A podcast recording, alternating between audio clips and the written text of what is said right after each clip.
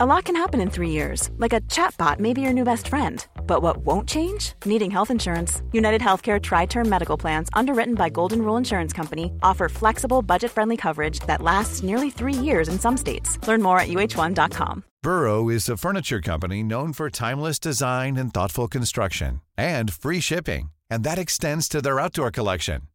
Their outdoor furniture is built to withstand the elements, featuring rust proof stainless steel hardware, weather ready teak and quick-dry foam cushions.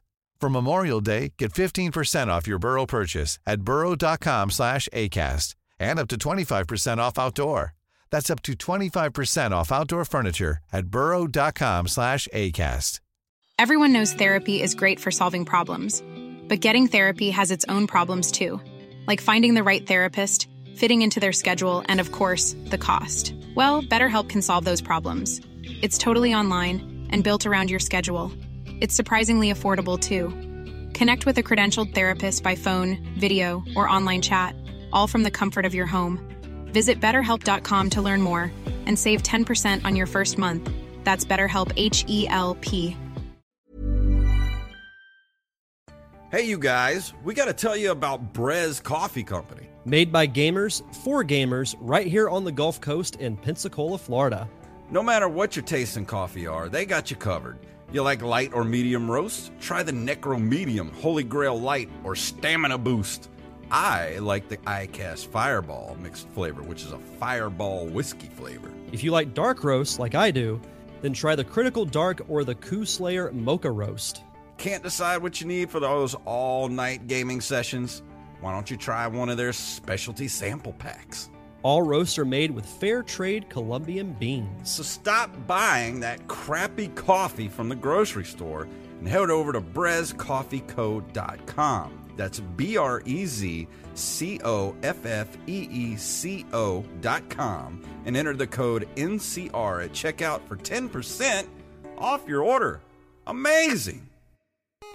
Do you like the show and you want to help support us? Do you want extra episodes every month? Do you want ad-free versions of the show? Then you should sign up over at patreon.com slash nerdcaveretro and you'll get your very own RSS feed to put into whatever your podcatcher of choice is. And you'll be first in line for all extra content. So head on over and become a Patreon supporter of this very show.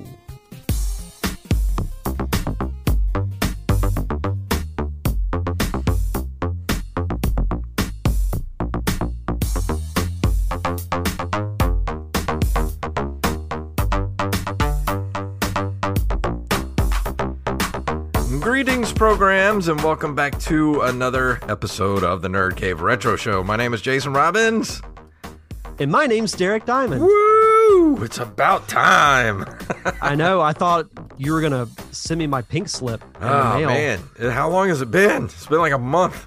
It has been a month. I think. Yeah, it's been maybe a month and change. I, the last show I did was, I think, right around the middle of July. So it's and here we are, already approaching the end of August. Yeah.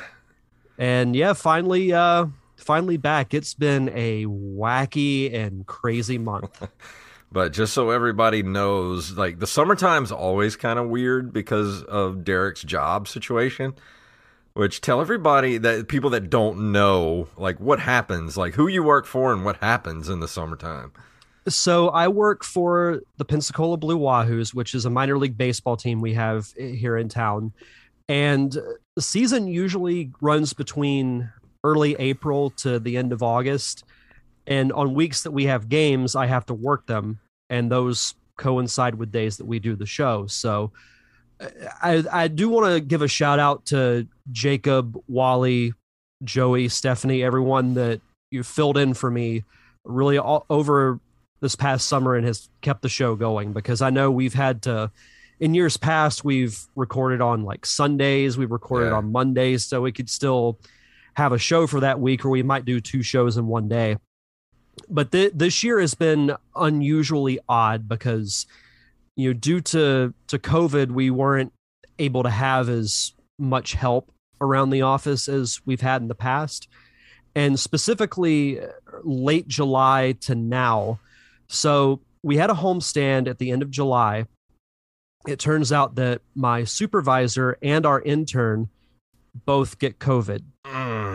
So I work, uh, you know, still have like game day staff come in, like directors, camera operators, and, and people like that to still come in and work the games. But as far as the actual prep, I had to do everything on my own. The downside to that was also the uh, Quint Studer, who owns the Blue Wahoos, also owns a team in Wisconsin called the Beloit Snappers. And they moved into a new stadium in early August, which my supervisor was supposed to go and help, you know, like make sure the video board was working and everything. Is all new equipment, all new stadium, everything. Well, between him having COVID and his wife having their second child in early to mid August, he didn't feel comfortable going. So I went in his place. So I worked the homestand. Then the day after, flew to Wisconsin, worked three games, flew back Friday, had the weekend to recoup, and then worked uh, 12 Blue Wahoos games in 13 days. Jeez. well, let, I'll, I'll put an asterisk by that. So I had the my birthday was the 18th, and I was able to have that game off and the one after. I still worked during the day, but having the games off were were nice. But still, for the most part, it's been it's been nonstop work, especially these last few weeks. And I, if those who also listen to the Derek Diamond Experience, you know, I haven't done a traditional show in like two to three weeks because I just ha- I didn't have anything in the can, and I just haven't had time to do anything. Yeah. Uh, It's just, man, it's a weird year because, like you said, because of COVID and everything. It's just everything is so out of whack. I mean, not just your job, but just everywhere. Like Yeah. everywhere is just so out of whack. Like I don't understand, like how we're gonna get back to normal at this point because everything is just bonkers. It's not going to be for a while.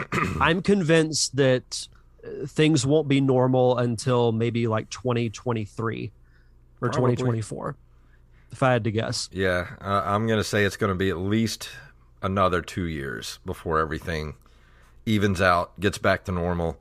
And even a Yeah. thing, you know, uh, and and it's like, especially just like fast food places, like, you know, the grocery store. Like, like I went to Walmart a couple of weeks ago just to get groceries, and there was nobody working there. I went in there, got groceries.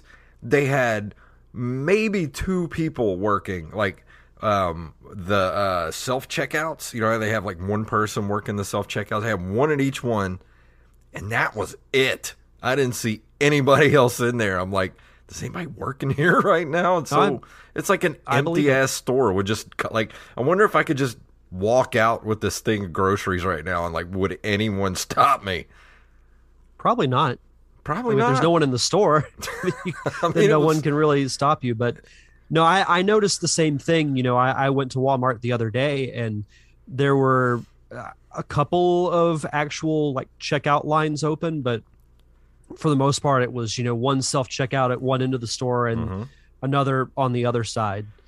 It, it's it's been a very wild year, and it, it's there's usually you know things that happen with with my job specifically that you know, I, I won't say that I have to fight, but there are usually like problem solving things and other stuff that pops up. But Yeah. this year has just been absolutely insane. And Yeah. uh, to, to as a, a programming note for everyone, um, so there's one homestand left in the season, and that is in early September. So I'm back on the show tonight. I'll be back on next week. Then the following week after that is the last homestand of the season. So I'll be off that week, but then after that, things should be back to normal. I'll be back on the show every week. So Good. again, again, I want to thank you know Jacob, despite your dislike for the Sonic the Hedgehog movie, um, Joey Image. You know, I thought the show that you guys did about Blizzard was that that really hit me. That hit me. I, I listened to it on the flight, you know, on the way back home. Yeah, I was a heavy was- show to do. Like I, it, it Yeah. affected me a lot. Like for the, I was really affected by that show. The next, you know, few days afterwards, it took me a while to get kind of back to, you know, like get my brain right. Yeah. No, absolutely. And of course, you know, Wally and others that that filled in as well. I I really appreciate it. So, but I'm I'm very happy to be back. It's it's good to get back to you know some stretch of normalcy where I actually have time to have time to myself and do this show, do my show. I've done, I think, because we're doing this on a Wednesday. I've done four interviews now for my show, and I've got a couple of more planned for later in the week. So nice. You'll, Oh, we'll have. Uh, I forgot. I don't know if we did we uh, push this. I, I forgot. I don't know if I did last week, but uh, Derek um, on his Patreon started doing uh, com- uh, watch-alongs as well, kind of like what we do here for our Patreon. And uh, me, him, and Wally did uh, Teenage Mutant Ninja Turtles, the 1990 movie. And he released a few weeks ago, and I I listened to it afterwards when when you dropped it, and I was like, man, this is fun to listen to. Even like even if you're not watching the movie, it's still fun to listen to. Well, the three of us, we always have fun banter, you know, regardless of what we do. But that that was that was such a fun show to do, and it's we both share the same love for that Yeah. movie. So And to be honest, I've seen that movie so many times that listening to it, I knew exactly what was happening as we were go as we, I was listening to it. To be perfectly honest, I probably could have started the movie and maybe like a minute in just stopped watching and I could have played the whole thing through in my head. Me too. It's like that with Bat with the original Batman, that movie, probably, you know, A New Hope. I could like the the first, you know, the original Star Wars trilogy, I could definitely do that. Like I don't Yeah. even need to watch the movie to do a commentary track for it. I know exactly what happens when. I do want to do the the Tim Burton Batman. I want to do a watch along for that Oh yeah. sometime soon. That because especially with you know Keaton coming back Yes. and you know the Flash coming out next year, that's one I definitely want to go back and revisit. So um, this coming Monday night, um, we're gonna be doing we're gonna be recording this month's uh, commentary track for Nerd Cave Retro, and the I put the poll up on the Patreon a few weeks ago, and Big Trouble in Little China won by one vote. So we get to do Derek's pick for the month, and I'm excited. I'm excited to watch that movie with you guys because I love John Carpenter. I love that movie. Anything, any John Carpenter movie you guys want to do, I'm totally in. But that's one of my favorite John Carpenter movies. Yes, sir. The check's in the mail. Check is in the mail. and now for something we haven't done together in a while. You want to do the news? Let's do it.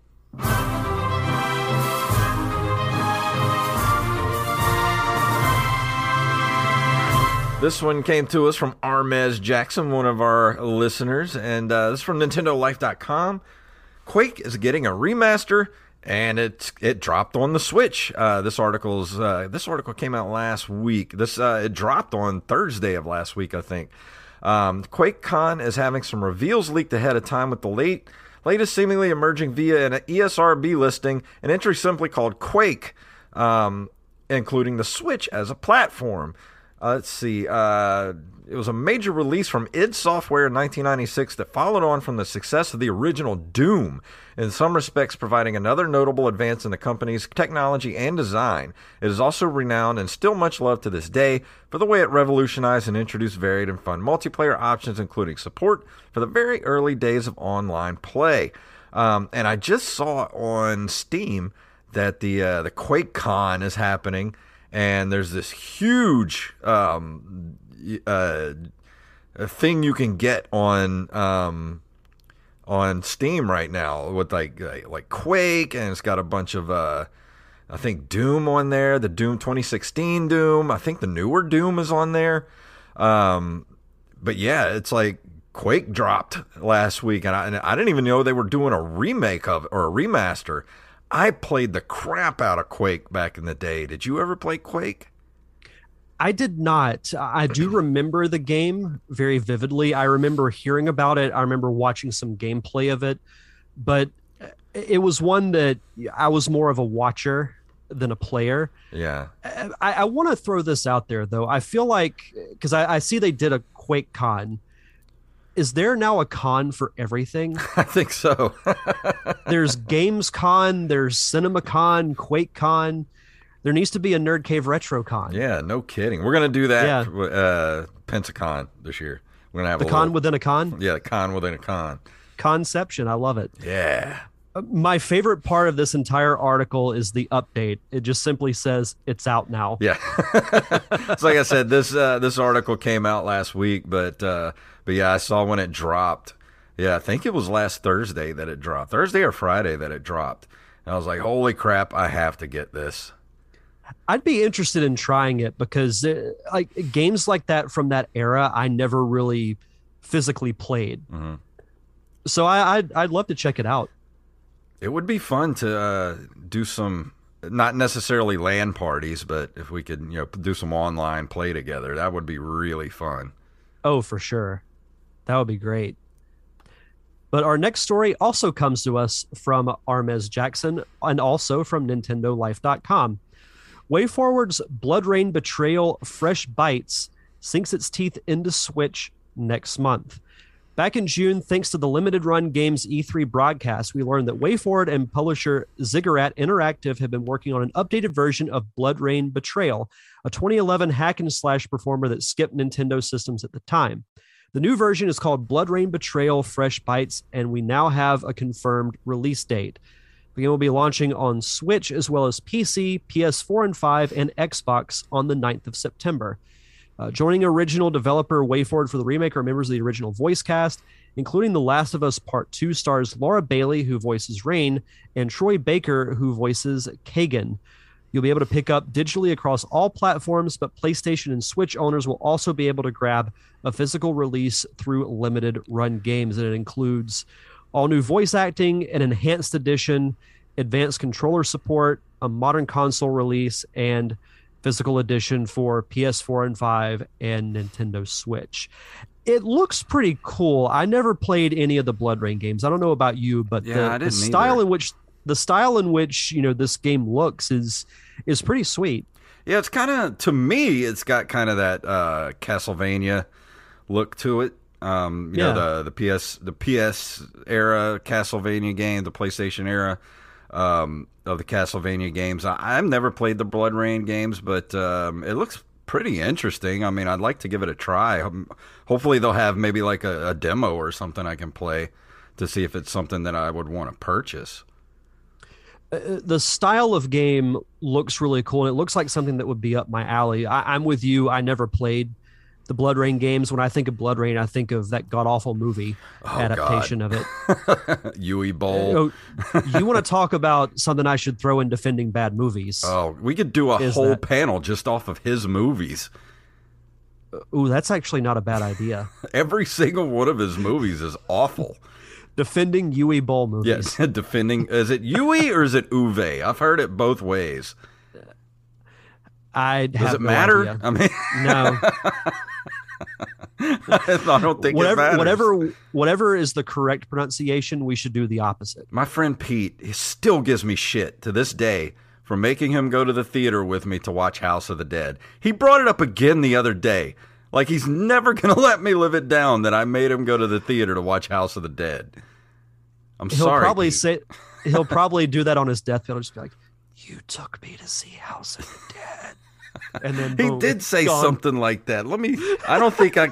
He's because we were talking about our funerals. Because- and he said something like he's going to go to my funeral and tell everybody that I'm that I was an asshole because I made him go to the theater to watch House of the Dead. Yeah, it was way far back. I don't think I'm going to be able to find it, but it was something along those lines. I was like, dude, go for it. If that was what's going to make you feel better after I'm dead, is to stand over my my cold corpse and tell everybody that I was awful because I made you watch an Uwe Boll movie. He should leave you just a copy of the movie. yeah, just put a copy of the movie in in the casket with me. in the casket. Uh. oh man, Uh, this next story is from Nintendo Life. I don't know if you heard about this last week, but uh, Grant that the um, Rockstar had um, rumored that they were going to be re- remastering um, the original Grand Theft Auto games like Vice City, um, Yeah. San Andreas, uh, and this is from NintendoLife.com. Uh, last week, rumors surfaced online about Rockstar Dundee remastering the Grand Theft Auto trilogy for multiple platforms, including Nintendo Switch. The original Kotaku story said there was a possibility of these games arriving as early as October or November this year, but new information provided by reputable Call of Duty and Battlefield leaker Tom Henderson claims the trilogy remaster won't show up until next year. Uh, he said, I wasn't going to mention the GTA Remaster trilogy because everything I've heard has been covered. The only difference is that I don't believe the launch time frame is correct, sometime in 2022. Um, apart from Henderson, uh, VGC's Andy Robinson has also backed up the original Kotaku report about a remaster of the GTA trilogy over the past week. He said the report corroborates information VGC has re- recently received from its own sources, which also suggested the remasters were in development. Um, see, according to Kotaku's original story, the remaster trilogy will run on the Unreal Engine and will be a mix of new and old graphics. I would be okay with that, being able to switch back and forth between the original graphics and like updated new graphics. Because I'll tell you, San Andreas, I loved San Andreas. I played that on the original Xbox and I was addicted to that game for months. And I, if I could play that again with new updated graphics, please sign me up. I feel that way about Vice City. See, I never played Vice City. Oh man, I, like I'm not a huge Grand Theft Auto fan. Like I don't dislike the franchise. I just never got into it. Yeah. Except for Vice City, I played the hell out of some Vice City, and part of it was the you know the 80s setting with the soundtrack and you know driving around uh, Vice City listening to like Hall and Oates yeah. and you know other bands from the 80s and like, like I remember they actually released soundtracks mm-hmm. from Vice City and I had all of them because like I, I grew up listening to music from that era so it was it just sucked me in and, yeah. and the game itself was a lot of fun like if with this remastered trilogy like that would be the one that I would instantly gravitate to. And that's one of the ones that I wish I could go back and play. So if they release this, I'm definitely getting this. 100%. 100%. Let's see. Our next story comes to us from NME.com. Sega renews trademark on trio of obscure Mega Drive and Saturn games. Sega has renewed its trademarks on a trio of classic titles that originally saw release on the Mega Drive, aka Sega Genesis, and its successor, the Saturn. The trademarks are for 1993's Ranger X, 95's Crusader of Centy, and 1996's Linkle Liver Story, retained by Sega. All three games were developed by Nextech, a now defunct Japanese studio bought by Sega in 1997. While the, the three games aren't exactly household names, in particular, Linkle Liver Story, which I love that title, never saw release outside of Japan, they may be memorable to older players. Uh, Ranger X was a run and gun shooter with the player piloting a giant robot and attempting to liberate their home planet from the attacking Rahuna. Uh, Crusader of Centy, meanwhile, is sometimes referred to as Sega's attempt to take on the Legend of Zelda. Mm-hmm. Uh, played from a similar top-down perspective as classic Zelda games, Cinti followed a 14-year-old Corona who must take up the sword of his late father to defend humanity from a horde of monsters. And then let's see, uh, Linkle Liver Story only saw release on the Saturn in Japan and was an action adventure game where the protagonist Quiche, an anthropomorphic fox girl, teamed with other forest creatures to save their world from dark forces. Now, the only ones of these that I've ever heard of was Crusader of Centy. And I watched a YouTube video about this game not too long ago and got me interested in it because, uh, like it says, it was uh, Sega's attempt at The Legend of Zelda. So it, it, I watched a video. I can't remember who it was. It might have been Friday Night Arcade did a video about it, um, or somebody like that. Um, but it, it's a lot like uh, Link to the Past so I would be very interested in playing this if they put um, if they remastered it and put it on the Switch. I would that would be a day one purchase for me.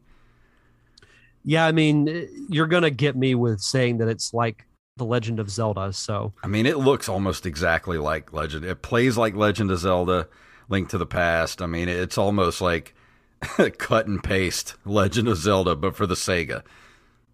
You know, I was actually thinking not too long ago that you know, yes, Sonic was like Sega's attempt to make a mascot on the level of a Mario. Mm-hmm. The gameplay was different, but you get what I mean. But I, I remember, and maybe it was because I wasn't as well versed in the Genesis. I never remembered them doing a Legend of Zelda type game. So it's cool to hear that they actually did. Mm-hmm. Yeah, and it looks cool. I, I would suggest going on YouTube and looking up some uh, some videos about it because it does look really fun to play and something that I think I could sink my teeth into if they did a re- remake of it. Yeah, for sure. Uh, this next story comes from I am the Rampage, and I was wondering if if somebody was going to drop this because I was going to actually paste this in before the show, and I saw you put this in our email at nerdcaveretro at gmail.com if you guys any uh, questions or comments or news stories you want to drop for us. This is from digitaltrends.com. That $2 million Super Mario Brothers auction may have been rigged. Dun dun dun. You don't say. There's actually a, uh, video about this by our good friend Nate, uh, Retro Gaming, at Retro Gaming Dev, which you can go watch. I uh, retweeted it from the Nerd Cave Retro Twitter. So if you'd like to go check out that video, go head over there and follow the link. Uh, complete inbox retro games have been in the news a lot lately due to their sales prices, sale prices rising. Most fa- famous recent example is a copy of Super Mario Brothers for the NES selling for $2 million. In a video investigation, journalist Karl Jobst claims that the grading company Wata Games and the auction company Heritage Auctions behind these sales are artificially raising the value. You think? Um, Wata is behind the grading of previously mentioned $2 million Mar- Super Mario Brothers, a $1.56 million Super Mario 64, a $156,000 Super Mario Brothers 3, and more. Jobst states, Jobst, that's a hard last name to say. Jobst states that Wata's president and CEO Denise Khan and Heritage's co-founder Jim Halperin have been working together to manipulate the market and cause retro game prices to artificial, artificially rise. Uh, he brings up the previous record holder in the video games world, a copy of Super Mario Brothers that was graded by Wata and sold for 100 to $150. He notes this copy was allegedly bought by Halperin, game collector Rich Lecce, and Just Press Play founder Zach Grieg or Geeg. Um, but blah blah blah blah blah goes through all this stuff. Um, in a statement sent to Digital Trends, Wata Games dis- disputed Jobst's claims. Wata Games is the trusted leader in collectible video game grading, and we're honored to play a key role in a booming industry that we are incredibly passionate about. Um, blah blah blah blah blah. The, you know, boilerplate statement. We're not dirty, but basically, uh, you go watch the videos, and we all know what's happening here. This is all getting inflated, and a lot of people who who don't know anything about this stuff are going to come in, dump a ton of money. They're going to make a lot of money, and then they're going to get out. And then all these people who are investing all this money, thinking they're going to get rich, people like us who don't have a lot of money, are going to drop a ton of money on these games that are going to are going to crash and burn probably in the next year or two, and they're going to lose a ton of money. It's going to happen. It's going to happen. Well, let's be honest, and I know you've talked about it, you know, while I've been gone, but and even the stories you know we talked about too with these games going for crazy money and we've gotten to the point now where it's like this is just stupid yeah it's absolutely stupid that you would spend uh, because i can imagine a copy of super mario brothers can't be that difficult to find. Yeah exactly. And and you're paying just an ungodly amount of money for it.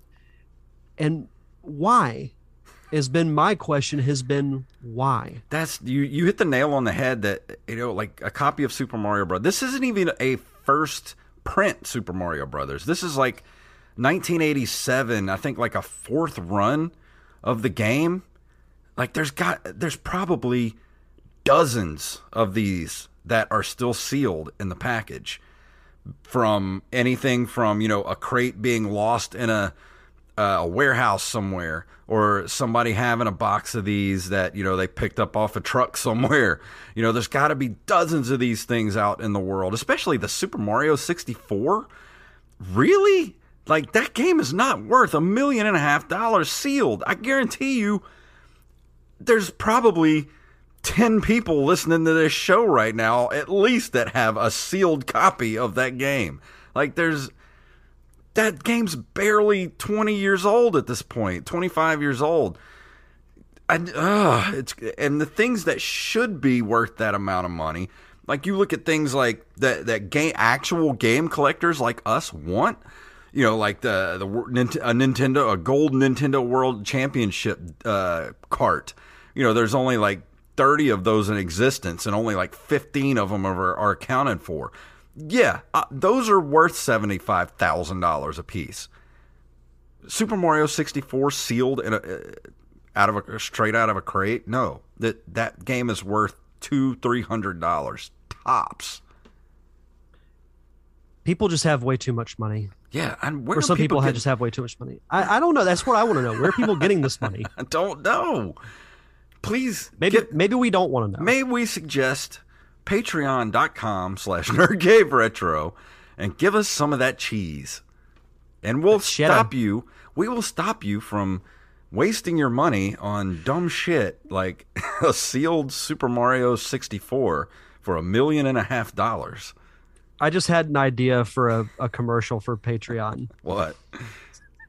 You know, uh, this is going to sound really bad, but you know those commercials they play with like all the sad pets and everything. They mm-hmm. try to get you to adopt a pet.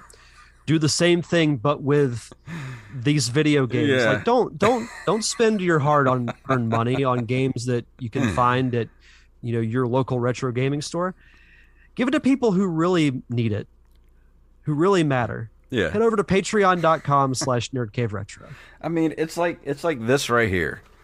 I'm so happy that i have this this this copy. Anybody watching on video right now i have i'm holding up a copy of super mario brothers 3 and it's the variant cover where brothers bros is over the hand and not above his hat.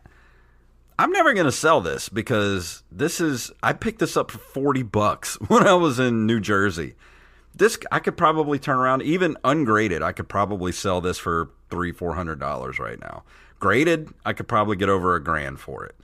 Never going to do that.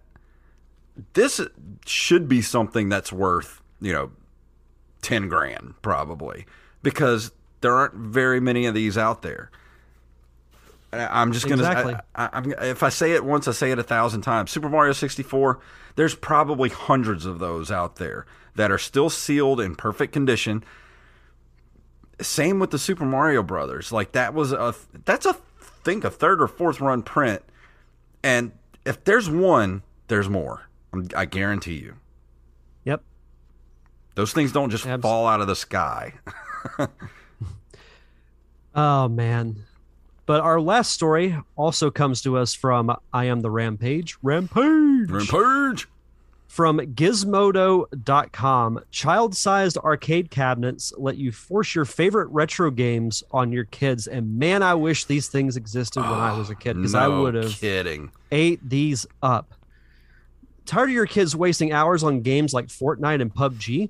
Arcade One Up is introducing a new line of extra small stand up arcade cabinets letting kids as young as four years old experience the joy of retro games, minus the endless frustration thanks to updates like super easy modes and infinite lives.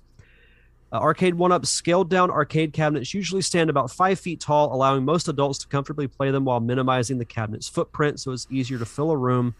Uh, the new junior cabinets are much smaller than that, standing just 36 inches tall and are targeted at kids aged four to eight but your mileage will vary depending on growth spurts. Officially available starting October 15th, the cabinet features an 8 inch LCD screen paired with larger buttons and a giant ball topped 8 way joystick designed to make playing games like Pac Man, Galaga, and Dig Dug easier for kids who have likely grown up playing games exclusively on a touchscreen or console gamepad. This, oh, and the stool is included. Mm. By the way, if you if you look at the article, that's for the adult um, that wants yeah, to sit and play it. Yeah, uh, this is really freaking cool. Oh, and they're uh, they're two hundred and eighty bucks a pop. That's not so. bad, actually. I mean, that's just a, that's the price of a console.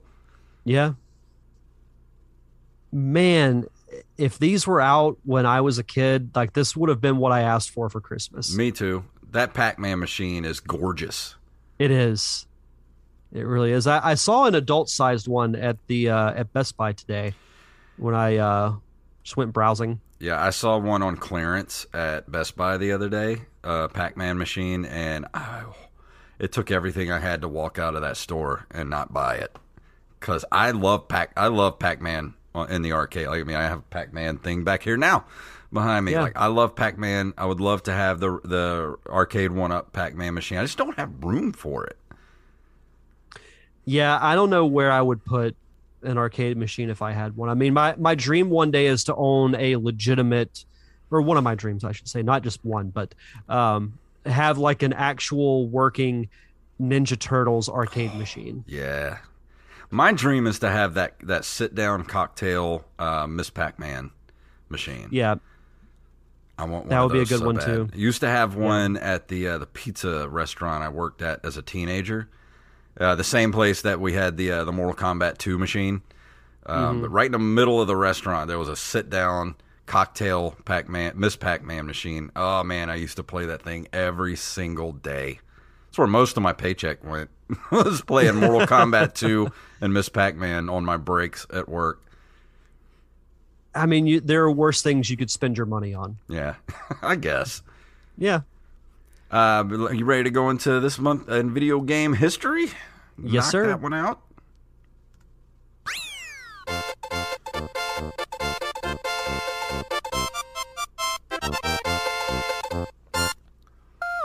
On August 6th of 1986, Nintendo releases Metroid by Makoto Kano, the first in the Metroid series. I mean, who hasn't heard or played Metroid before? I threw this in there because I, I'm not. I can't remember if you've talked about it or not, but you know, Metroid is now 35 years old. Don't remind which is me. crazy which is crazy i mean the same thing happened with with zelda so um yeah i mean metroid eh, funny enough i was going through a lot of my um my old belongings because i'm kind of revamping how my studio looks and everything Mhm. and i found this uh, portrait or a drawing i should say of samus eh, as styled in metroid prime that i bought at a convention back in 2013 Wow. that uh, I, I have to send you a picture of it, but it, it looks really cool. I guess one that I want to eventually, you know, get framed and possibly hang up in here. But you know, Met- Metroid, I think, still hasn't really gotten the credit that it deserves as far as being one of those iconic Nintendo franchises. Because you know, uh, outside of Metroid Prime, I feel like that franchise hasn't been as relevant. Well, in the because last, Nintendo you know, doesn't give it the 30 love years. that it needs. Eh, No, you're right. You're right. I mean, I know we have the, I can't remember the name of it. But we have a, a Metroid game coming. Yeah, and I'm really But- excited for that. Yeah, I am too. I, I do wish they would make another first-person shooter Yeah. type Metroid because I, I thought it transitioned very well. They need to make it dark and scary and what Metroid needs to be. and then do a Metroid movie. I'm okay with that. Yeah. Hey, Katee Sackhoff already says she wants to be Samus Aran. Uh, I'm okay with that. Yeah, yeah, I, I, I think, I think she'd be good. On August 29th, 1989, NEC's PC engine released in North America as the TurboGrafx 16, and I forgot about that until I, you know, was coming up with everything to, to post in our Google Doc, and I was like, "Holy crap, I forgot about that." Yeah, I, I can't believe the TurboGrafx 16 came out in 89. I could have swore it was like 91 when it came out. Like right around the time of the Super Nintendo. Yeah, I for some reason I thought it was farther back than that. I was thinking like 87. Yeah, uh, no, I don't know. But I mean, the fact that you know it's 16 bit. And shout out to Makes- makes sense. Axblade07 who sent us that uh, TurboGrafx 16 Mini last year. Yeah, I I need to break that out again and and play some games from it because I've I've been dabbling into several games, but I haven't really been extensively playing one other than what I'm reviewing tonight. But like I've been playing a little bit of Skyward Sword, a little bit of Kirby's Dream Land 3. So the TurboGrafx 16 I need to dive back into. Yeah. Uh, let's see. August 23rd of 1991, Nintendo releases Super Mario World and F-Zero along with the Super Nintendo Entertainment System in North America. Super Mario World was the original pack-in game for the SNES. The game introduces Yoshi to the Mario series. Oh man, I still that's one of my greatest gaming memories is that Christmas. Oh, like I know I've told this story before on this show. I got Final Fight and uh, F Zero the night before Christmas because we did Christmas at my grandma's house on Christmas Eve and got presents there. And then, of course, opened my parents' presents on Christmas morning. So my grandparents got me Final Fight and F Zero for the Super Nintendo. And I guess they were okay with me, you know, like getting spoiled on what I was getting for Christmas Day because I was just Oh my god, I could not sleep that night waiting for Christmas morning to come so I could open the Super Nintendo. Yeah, I, w- I got the Super Nintendo as a late birthday gift. And I remember opening it and just instantly plugging in Mario World and just being blown away by how bright and colorful everything was. I thought the addition of Yoshi was great uh, I just remember like wasting no time in plugging it in and playing it. Like it, it was, and it's still to this day my favorite video game console of all time because when I think of m- most of my fond video game memories from my childhood, they usually involve the Super Nintendo. Yeah. You know, Mario World, Link to the Past, all the great RPGs that came out for it. And it's crazy to think that, you know, this system is now 30 years old. I know.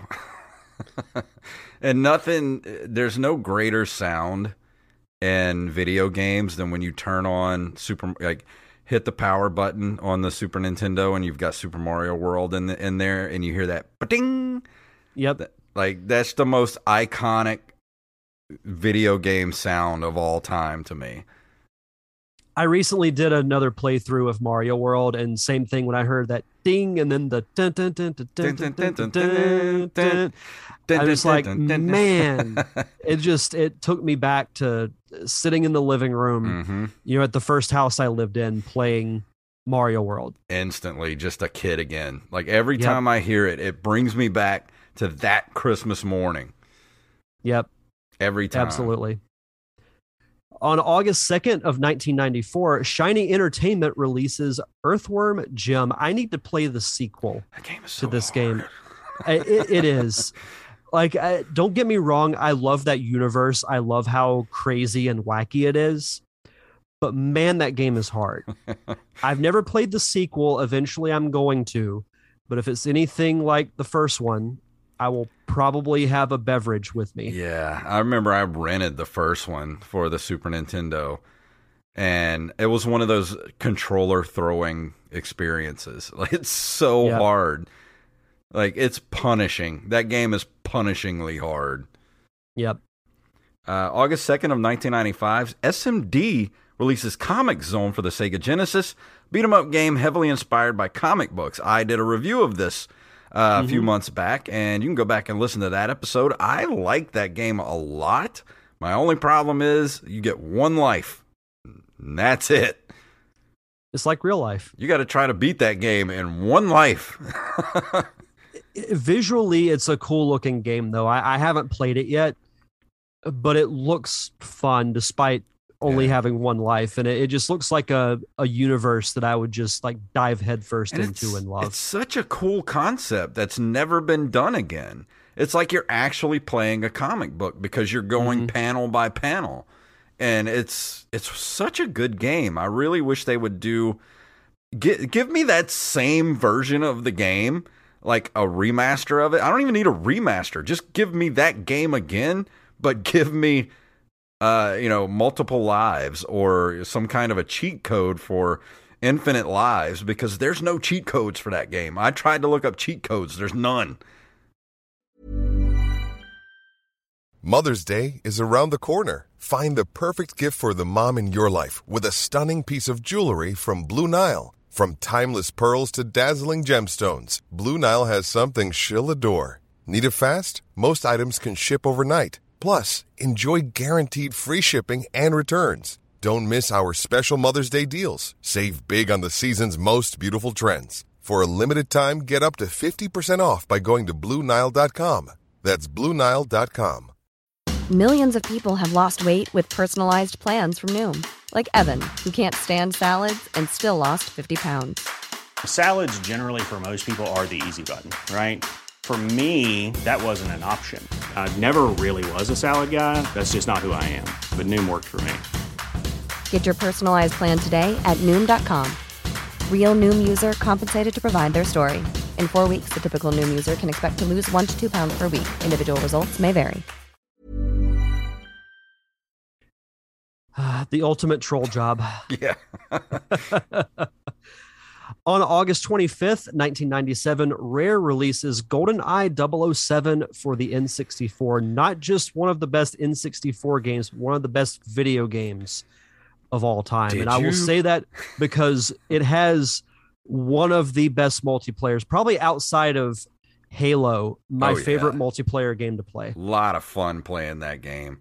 A lot of good memories playing that game. Did you see the the the tweet that I retweeted today? Uh, uh, the cat the caption I put on it was, "If I can't unsee it now, neither can you." And I never noticed this until now.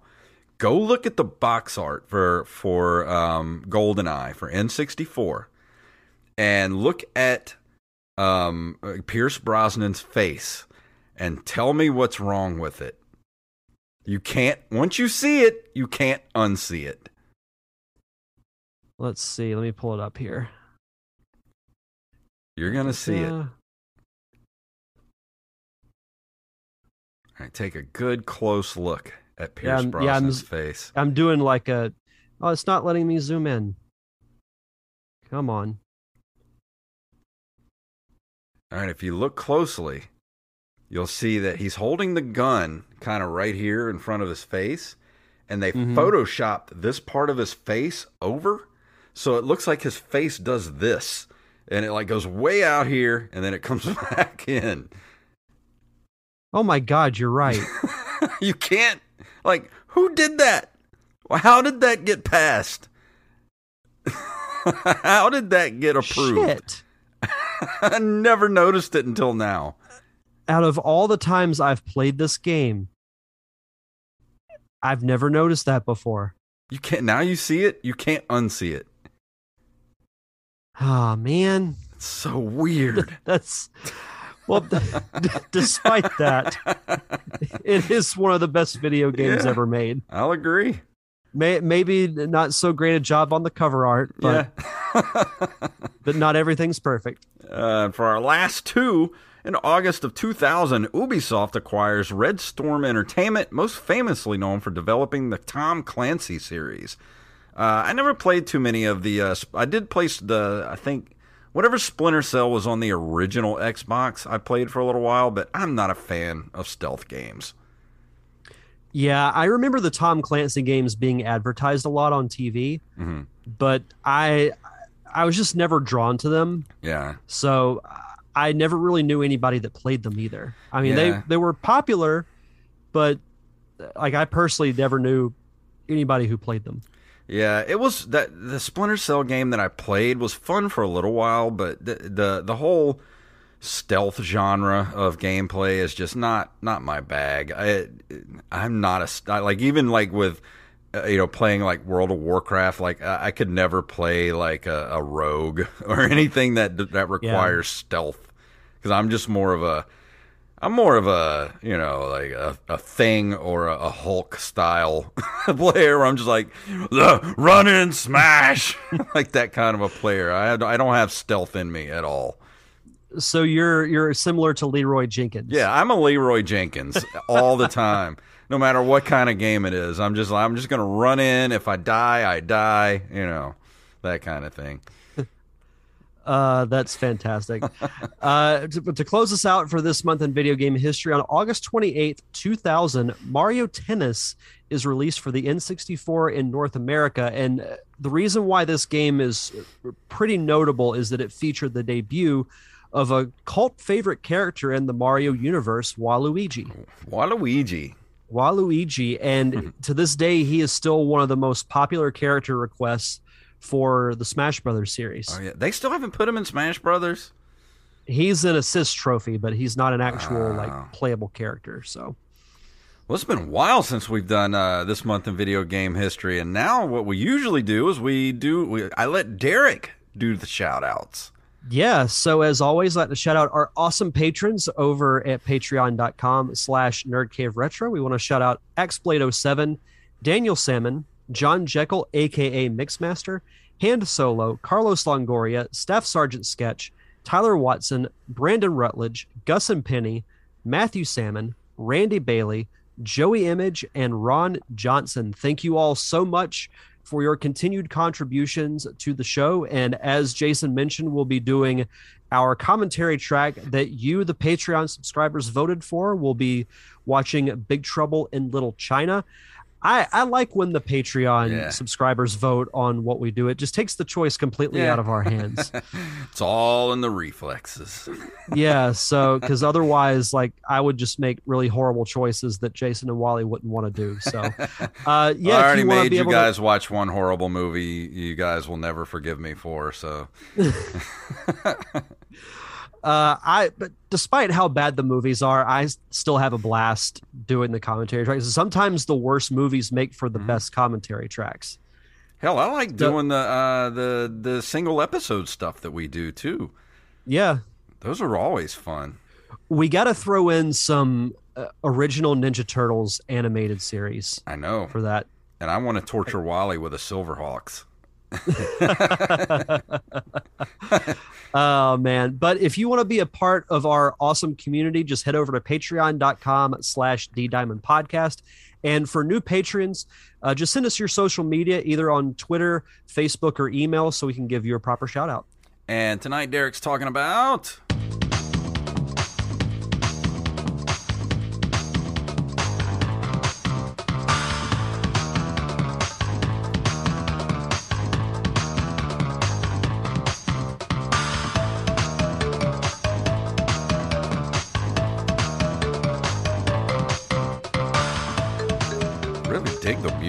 this game, even though I've never played it before. Yeah, the music from the Crash Bandicoot games is pretty underrated. I, found myself, you know, like when the remastered edition came out a couple of years ago, someone or like multiple YouTube channels posted the full soundtrack. Yeah. And I would go through and just listen because I wanted to hear how each track sounded compared to the original. And some of them are better, but the, the, the music and uh, that encompasses all the Crash Bandicoot games Definitely is- has that late pretty good. '90s, early 2000s video game music feel to it. Like it's it's very jaunty and just like you know, very like islandy. that makes Absolutely. sense. Yeah. So the game I'm reviewing tonight is, uh, I guess, closing out the Crash Bandicoot trilogy with Crash Bandicoot Warped. Is a 1998 platform game developed by Naughty Dog and published by Sony Computer Entertainment for the PlayStation. It's the third game in the Crash Bandicoot series following Crash Bandicoot 2 Cortex Strikes Back, which I think I've briefly explained a little bit of my knowledge and history of Crash Bandicoot. Many years ago, when I was a kid, we had a hurricane hit here uh, named Hurricane Aaron that wiped out power through most of the town that I lived in. My uncle's house, which was not too far from me, had power. So I went to stay with him for a couple of nights. And I remember he had a PlayStation. I did not have one of those. And he had a copy of Crash Bandicoot 2. And that was my introduction to that series. And then I played Warped. I didn't go back and play the first one until years later, but uh, the sequels uh, stood out to me more so than the original because, as I've talked about numerous times on the show, I love when sequels take the foundation that was laid by the original and they add new elements to it that just give it kind of a a fresh feel you know that it's not exactly the same thing as as the previous one Yeah. well, that happened with two, and the same thing definitely happens with the third one because you actually get things like there are new things for you to collect. Uh, so the primary objective of the game, uh, it takes place immediately after the second game, after you destroy Doctor Neo Cortex, who's the primary villain of the series. Uh, you destroy his space station, and he, along with the station, uh, crash to Earth. Well, the station crashes into this ancient temple, which releases the um, evil entity known as Uka Uka, who's the twin brother of the mask that helps you, you know, throughout the game, Aku Aku. and he's basically you you find out he's been the mastermind behind everything. Like cortex has been working for him since the very beginning. The crystals that you collect as well as the gems that you collect through the different worlds in the second game are lost so uka uka's solution is he enlists the help of dr nefarious tropy to build a time machine where they can go to different points in history and recollect the crystals and the gems so that they have them for themselves to harness their power and take over the world. The objective for this game is to go into said time machine. So basically it's it's like the hub world basically is this time machine and they have it has five different branches that you go into. So you go to one branch, you go through five levels and try to collect a crystal, a gem, sometimes two. Uh, but usually, like you, there are mostly clear colored gems, but there are also colored ones that you find that will help you find other gems. Like you can go back to previous levels and use those gems to go through areas that you couldn't before Hmm. to get other gems. And then at the end of each hub world that you go through, there's a boss fight. Once you defeat the boss, you get a power up that will help you throughout the game. So like you get uh, a double jump, you get um, shoot like shoes that help you run faster.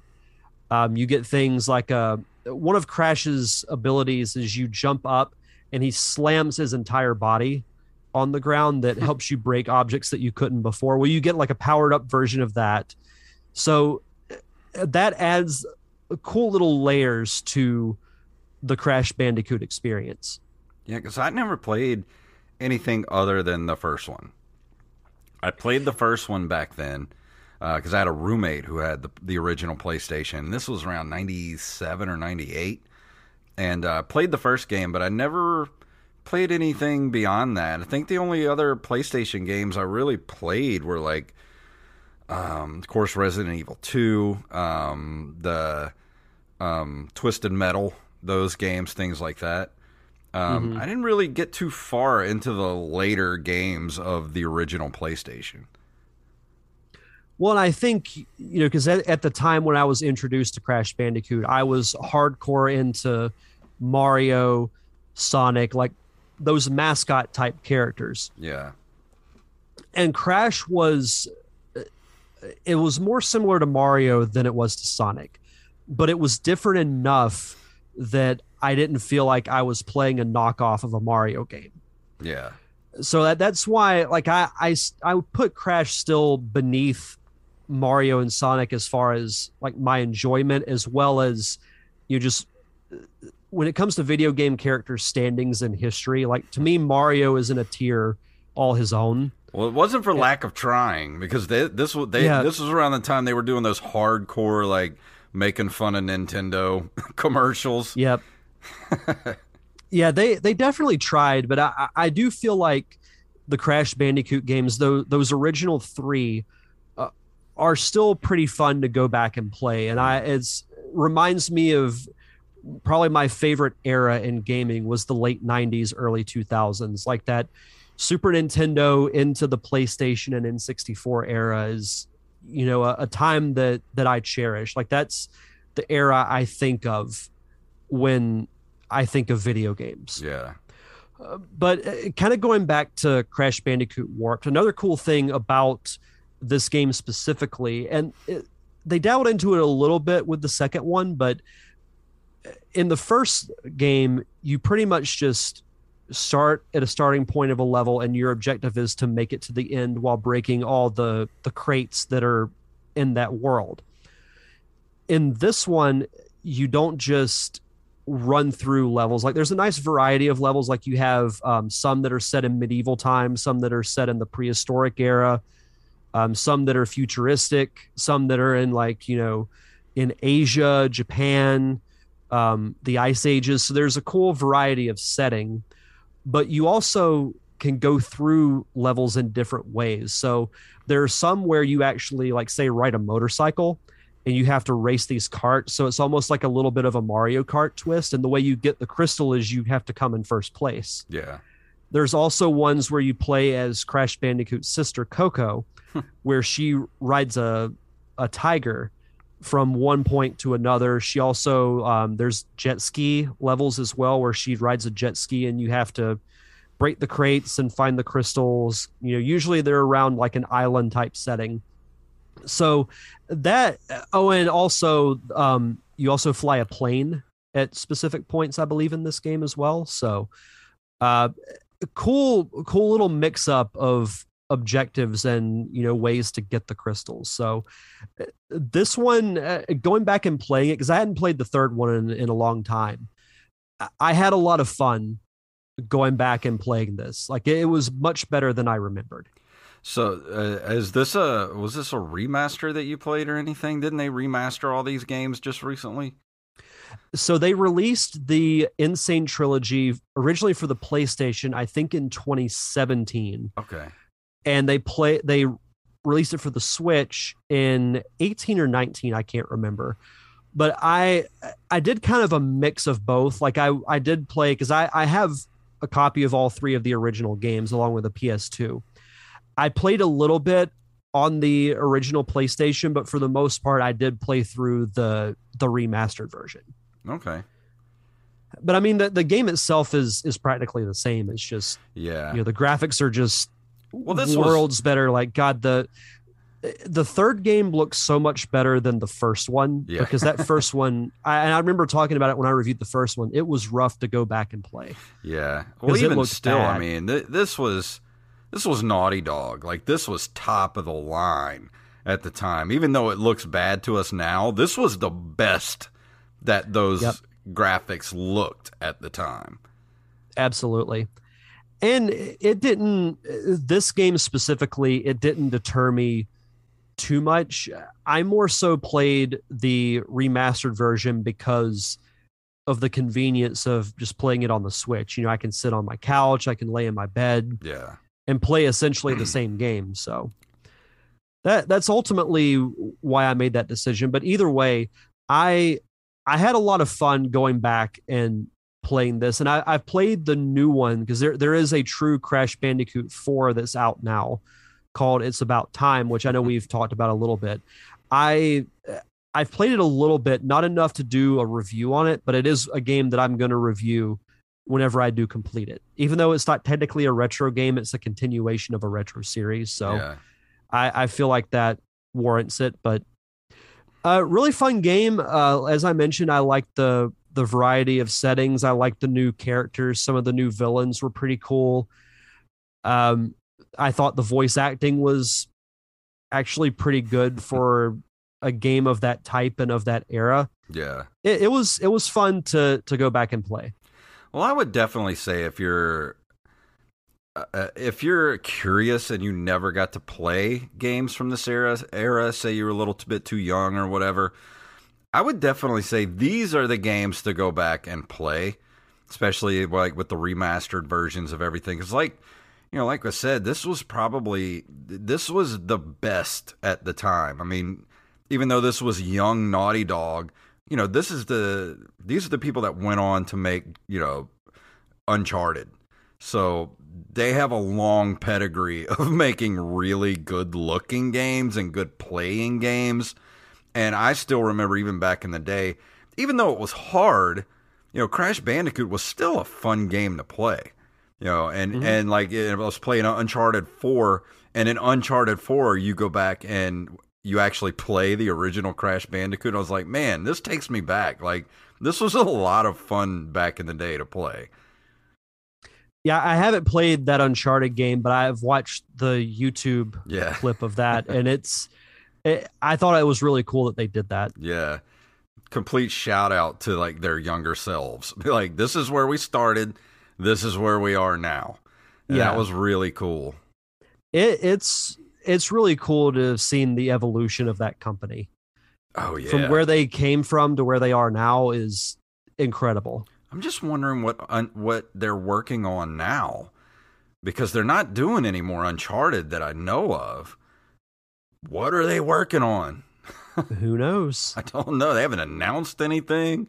Like I'm just really Like, what are you guys doing? Because Uncharted's great. If you've never played the Uncharted series, that's worth getting a PlayStation alone just to go back and play all the old Uncharted games. Yeah. So I'm trying to remember what score I gave Crash Bandicoot 2 because it's been a while since Yeah, I don't reviewed remember. it. I was pre- I'm pretty sure it was high. Yeah, I- I would put this like maybe half a point below Crash Bandicoot 2 and I part of that I think has to deal with like 2 was the first one that I played but I Mm. also I I like the storyline as well as the level design more in that game. So uh, I would I'd give this game probably a solid solid 8 Yeah. Okay. like it's it's it's a it's a really fun game, and for those who might be skeptical on the Crash Bandicoot series, I think the the remastered trilogy is worth it for games two and three alone, Yeah. and it even makes one more enjoyable. So, I would recommend if you want to play Crash Bandicoot, definitely get the remastered version. Yeah. Always get the remastered version. Yeah. But yeah, I I had a lot of fun going back and playing Crash Bandicoot Warped again. I still have to go back and play these. As soon as I get some time, I'm going to get that N. Sane Trilogy and go back and play play because I'm in, interested in playing two and three, especially after you reviewed two. It's like, man, I really need to go back and play it because I never played it. Uh, I played the first one and that was it. Yeah, no, they're they're they're good games. I think you'd like them. Yeah. Um, next week, I am finally after a month and a half of teasing it. I'm finally going to review Lost Vikings. Yes. Yeah. Um, uh, and I've tried. I tried to play and and stream the original Final Fantasy for the NES, and I told everyone on Discord I'm throwing in the towel because I can't. I don't have the will to keep going. There's there's way too much grinding. There's way too many random encounters. I don't know what to do or where to go. So I'm not giving up on Final Fantasy. I really want to give it a shot. So I told everybody in in our Discord to please point me in the direction of a Final Fantasy game that is not centered around grinding or random encounters and I will play it. So I got a couple of suggestions in in, the, in our Discord, so I'm going to look into it and I'm going to play a Final Fantasy game. But as far as the original NES one, it's I mean, if you're into that kind of gameplay, like I enjoyed the original Dragon Warrior when I was a kid because of course I got it for free when I, you know, re- renewed my subscription to Nintendo Power. And they gave you a, a strategy walkthrough guide with it. So you know, all you had to do was read the guide, and that took you through the whole game. Um, so I was okay with that game, you know, and the random encounters and all that kind of stuff. But man, trying to play Final Fantasy for the NES is just not not my thing. So I'm not even gonna like my mini review is if you're into that, it's all yours. you don't you can have mine. I don't want it. I don't want to play it. I'm done. But I give you credit for trying. I try. I really did try. I gave that game about three and a half hours of my time until I finally just, I just had to throw in the towel. I couldn't do it anymore. This is not my speed, not my type of game. I couldn't do. I can't do it anymore. Yeah, I mean, uh, I've never played the original one, so I, I can't really comment on that. I mean, the the ones I have played have have been pretty good. I've played Final Fantasy three, which I believe I reviewed some time ago. And you did then- uh, the what was the one Mystic or something like that? Mystic Quest. Mystic Quest. Yeah. Yep. So they're they're not bad. I just I can't get into them like you know so many other people have. Yeah, there's like 700 Final Fantasy games. There's got to be one that I can tolerate. there has to be. Out there Statistically speaking, there has to be one that I can tolerate. And you know, I know we make fun of Final Fantasy here on the show. We mostly do it just to rile up rile up people. I really don't have any hatred for Final Fantasy. I make fun of its its number convention, but it's just it's one of those franchises. Just I just can't get into it. It's not my if it's your thing, hey, more power to you. But and I'll give it a try. I gave the first one a real, I really did give it a try. But if there's one out there you think I might be able to latch onto, please suggest it. Because I would love to play one that I could really get into. But man, you give me something with grinding and ran, especially just just the random encounters alone. I'm out. I don't want to do that. Yeah. But that's all I got to say I- I- about Final Fantasy. I, I get it though. I totally get it. Yeah, so next week is Lost Vikings, and uh, I got a couple other games in the pipe that I've been playing uh, that I'm going to review. I, I, I downloaded a really cool retro style game for the Switch that just dropped. Um, and I don't want to say the name of it yet, but I'm going to try to get a hold of the company, see if they'll give me a couple of uh, uh, a couple of codes to give away. Because this game, I've been playing it the last couple nights. It's what Legend of Zelda 2 should have been. Hmm. So yeah, I'll let you know after the show. I'll I'll, Okay. I'll let you know. You you have my attention, sir. Yes, but uh, that's gonna do it for this week. Anything you want to? Uh, what's what's up with the Derek Diamond experience before we leave tonight? Yes, so Derek Diamond Experience is back this week. I actually have a pretty jam-packed show. Uh, did monthly top five list. This month is top five movies from the 2000s, which I had several people tell me that this was the hardest list I've ever put out. I think so because I didn't, I couldn't think really think of anything. But then once I started thinking of movies, I was like, oh, I forgot about this movie. Oh, this movie too. And then like next thing I know, I've got like 15 movies that I, I love from the 2000. I really didn't think there were too many that I liked from from like 2000 to 2010. But when you really go back and look, there were a lot of good movies. Oh yeah, and ranging from like com like the comic book movies alone. Yeah.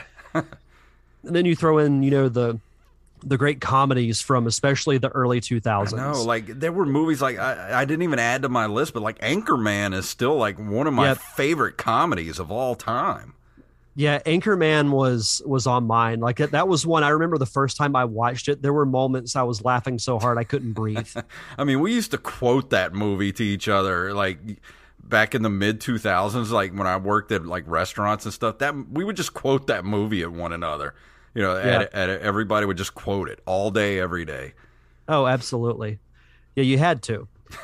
But uh, I also chat with um, actress and producer Sarah Randall Hunt about her new web series Stupid Cupid, and she get actually gives a really nice in-depth look at the business side of film that I don't think is really talked about all that much. So uh, it's pretty informative chat. And then, funny enough, so I had recorded everything for the show and had it set to to upload, and then the trailer for No Way Home dropped, and I was like, do I wait a week? Or do I re-record the outro? Do I re-recorded the outro so you'll the show will end with me giving my breakdown of the No Way Home trailer. Which, Awesome. man, I I don't know. There's not going to be a whole lot that I'm going to have to live for after that movie comes out. If, if No what I think happens happens, I mean, Shang Chi comes out what like next month. Uh, Yeah, Ghostbusters. couple of weeks. Ghostbusters drops in uh, what November. early November. Uh, we got Spider Man coming out in December. Dude, like the movie, I just watched Suicide Squad the other day. Finally got to watch the Suicide Squad. Dude, it's literally up there, probably in. I've seen it once, and it's already one of my favorite movies of all time. Like, hands down. it, it, it's they made the right decision by getting James Gunn to make that movie because I don't think anyone else could have done it that way but him. When it comes to an ensemble movie, comic book movie, he's your dude because he just adds. they a- should get him to do X Men. Yeah. Yes. yes. Like that's a no brainer. That is a no brainer. Just give him like. I know he said he wasn't going to do any more Marvel movies after Guardians Three, but if, if I'm Marvel, I just drive the bank Yeah. truck to his house and be like, "Here, please do X Men." Yeah, just drive the Brinks truck up to his house and just open the back door and just start shoving money out into his front yard and be like, "Please do our uh, X Men movie for us." So yeah, pretty jam-packed show on the Derek Diamond Experience this week. And if you want to follow me on social media, I'm on Facebook, Twitter, and Instagram at the Diamond Podcast. And on Open Micers, uh, my other podcast, Open Micers, last week we talked to uh, Ryan Niemiller, who you might know from America's Got Talent. Uh, we talked to him last week. He's known as, he calls himself the Cripple Threat, at Cripple Threat on Twitter. Go follow him. Go listen to the show. Awesome dude. he was to. great, by the way. Yeah, and uh, this week we're uh, we just finished an episode earlier tonight with Sean Finnerty, who you might have seen on the Tonight Show, and um, so go check out uh, uh those episodes at Open Micers on Twitter, Open Micers Podcast on Facebook, and uh, also Instagram at Open Micers. So go check out the Derek Diamond Experience and Open Micers. You, there's so much content that can't even shake a stick at it. I mean, you could, but why would you want to?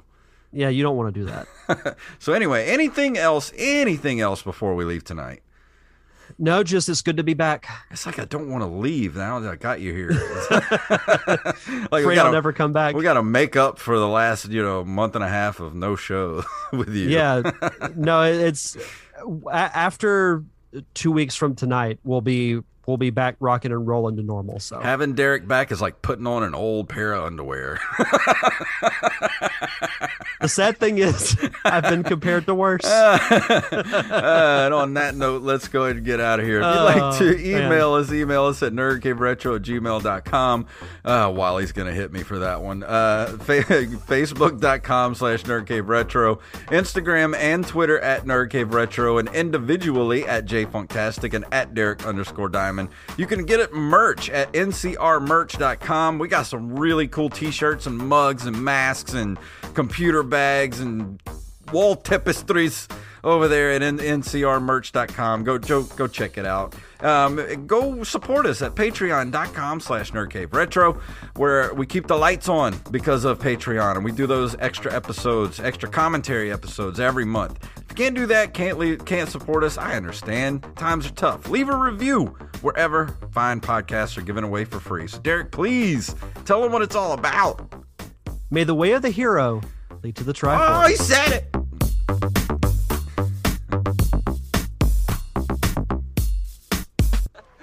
hey, up yours with a twirling lawnmower. Mom deserves the best, and there's no better place to shop for Mother's Day than Whole Foods Market. They're your destination for unbeatable savings, from premium gifts to show-stopping flowers and irresistible desserts. Start by saving 33% with Prime on all body care and candles. Then get a 15-stem bunch of tulips for just $9.99 each with Prime. Round out Mom's menu with festive rosé, irresistible berry chantilly cake, and more special treats. Come celebrate Mother's Day at Whole Foods Market. Planning for your next trip? Elevate your travel style with Quince. Quince has all the jet setting essentials you'll want for your next getaway, like European linen, premium luggage options, buttery soft Italian leather bags, and so much more. And is all priced at 50 to 80% less than similar brands. Plus, Quince only works with factories that use safe and ethical manufacturing practices. Pack your bags with high-quality essentials you'll be wearing for vacations to come with Quince. Go to quince.com slash pack for free shipping and 365-day returns.